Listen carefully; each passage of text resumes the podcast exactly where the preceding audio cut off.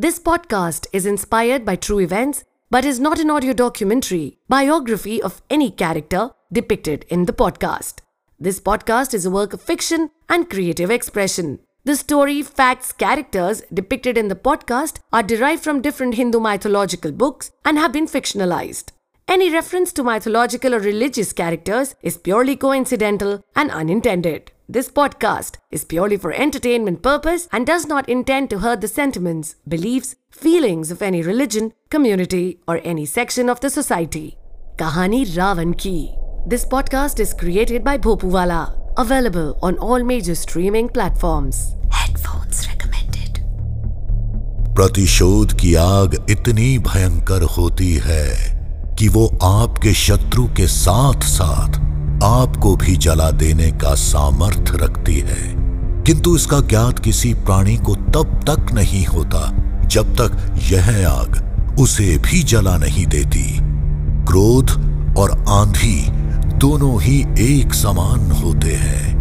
दोनों के शांत होने के पश्चात ही इस बात का ज्ञात हो पाता है कि हमें इनसे कितनी क्षति पहुँची है।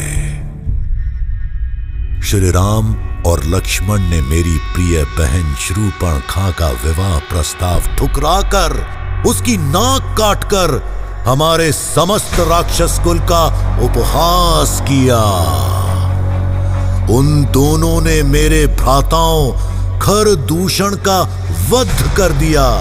इसीलिए मैंने लंकापति रावण ने सीता का हरण कर अपनी बहन के अपमान और खरदूषण की मृत्यु का प्रतिशोध लिया।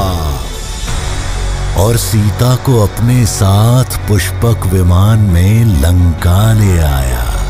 लंका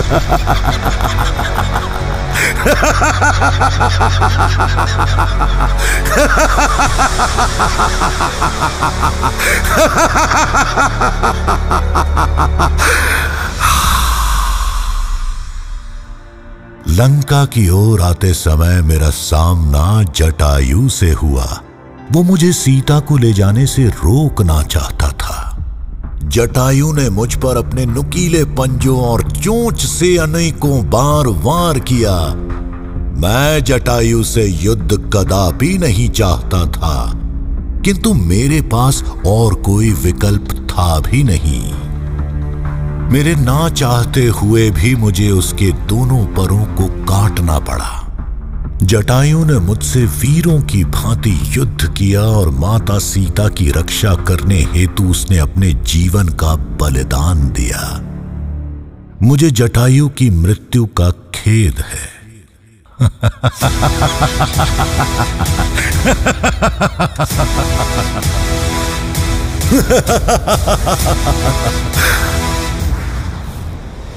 किंतु मैं ठान चुका था कि यदि कोई भी मेरे इस कार्य को पूर्ण करने हेतु मेरे मार्ग में बाधा बनेगा तो उसे रावण के प्रकोप से कोई नहीं बचा सकता।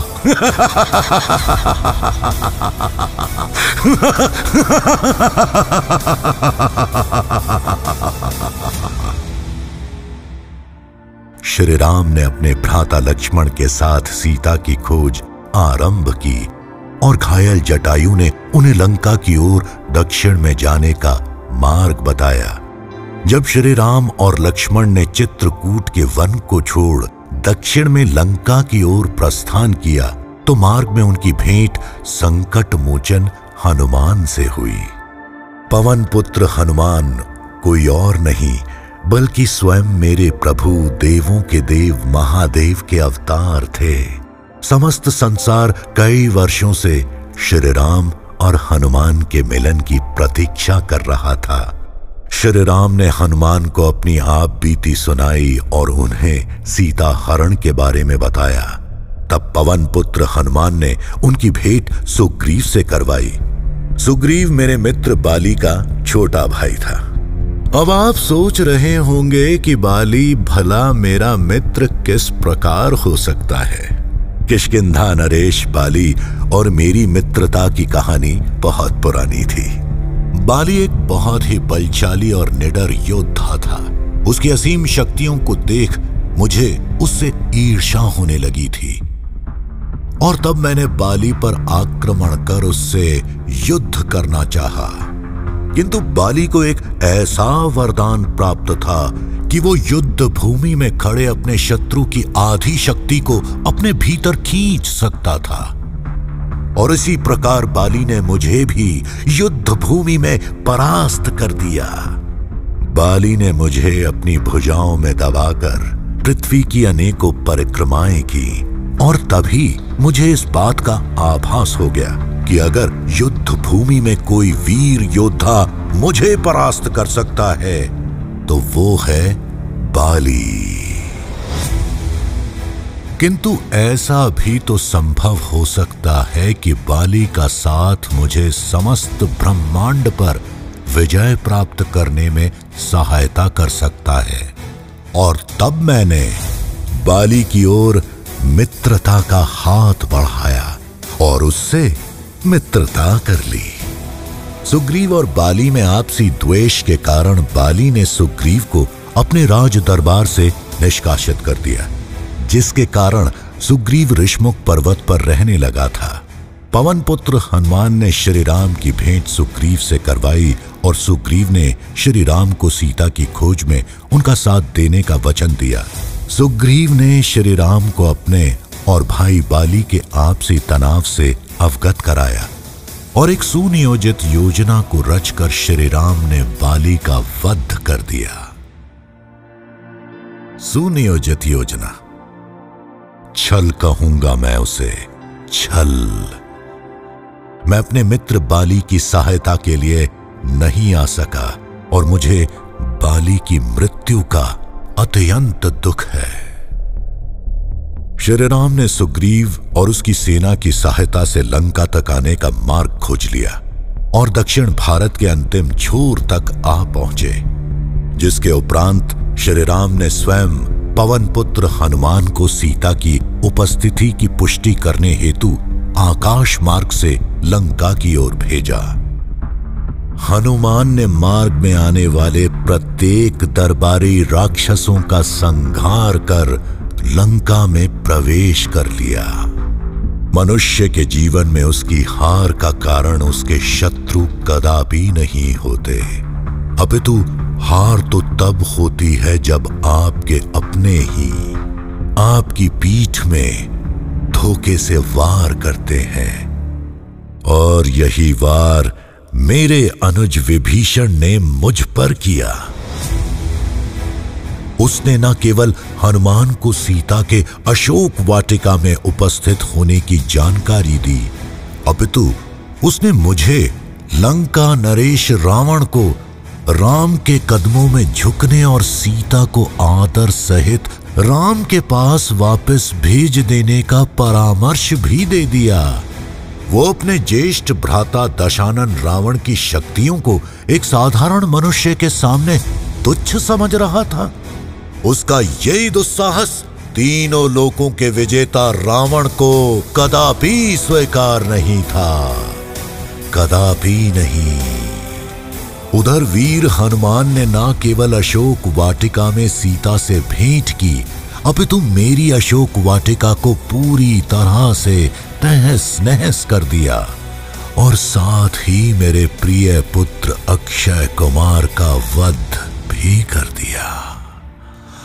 ओ मेरे प्रिय पुत्र, अक्षय।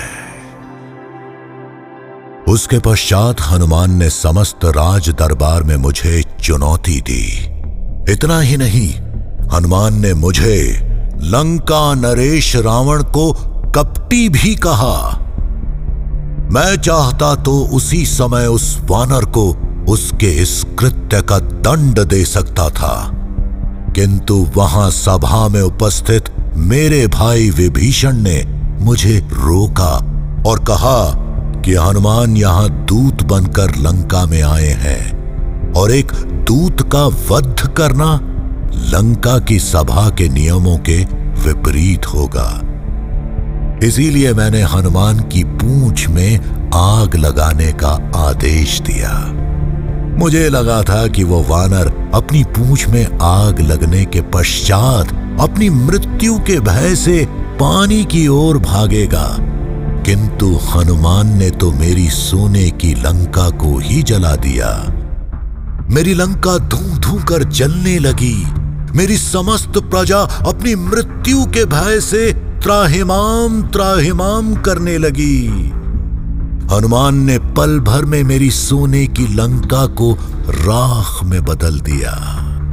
हनुमान ने लंका में अगर किसी जगह को अग्नि के हवाले नहीं किया तो वो था विभीषण का महल। जब हम क्रोध और बदले की आग में जल रहे होते हैं, तब हमें इस बात का बिल्कुल भी आभास नहीं होता कि हमारे समक्ष कौन खड़ा है। और मुझे भी। इस बात का कदापि आभास नहीं हुआ कि पवन पुत्र हनुमान कोई और नहीं, बल्कि वानर अवतार में स्वयं मेरे प्रभु, मेरे भगवान, मेरे महादेव हैं। मैंने अपने प्रभु को पहचानने में बहुत देर कर दी। मुझे अपनी सोने की लंका के जल जाने का कदापि दुख नहीं था। अगर दुख था तो इस बात का कि मुझसे मेरे अपने ही भाई ने छल किया। विभीषण ने मुझे सीता को आदर सहित राम को वापस दे देने को कहा। विभीषण की जगह अगर किसी और ने मुझसे ये बात करने का दुस्साहस किया होता तो मैं उसे उसी क्षण मृत्यु दंड देता। किंतु मैंने उसे अपनी लंका से केवल निष्कासित कर दिया। और वो धोखेबाज राम की सेना में जा मिला।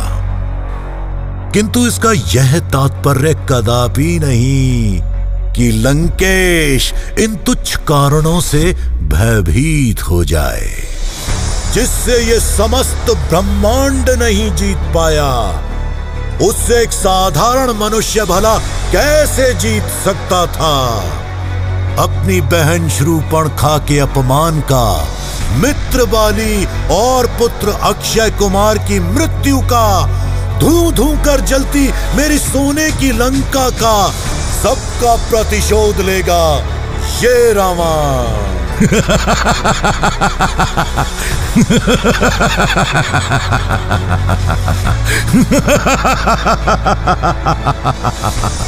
इतना सब घटित होने के पश्चात भी क्यों मुझे श्री राम को विजयी भव का आशीर्वाद देना पड़ा? आप सुनेंगे उस अहम क्षण की कहानी, मेरी वाणी।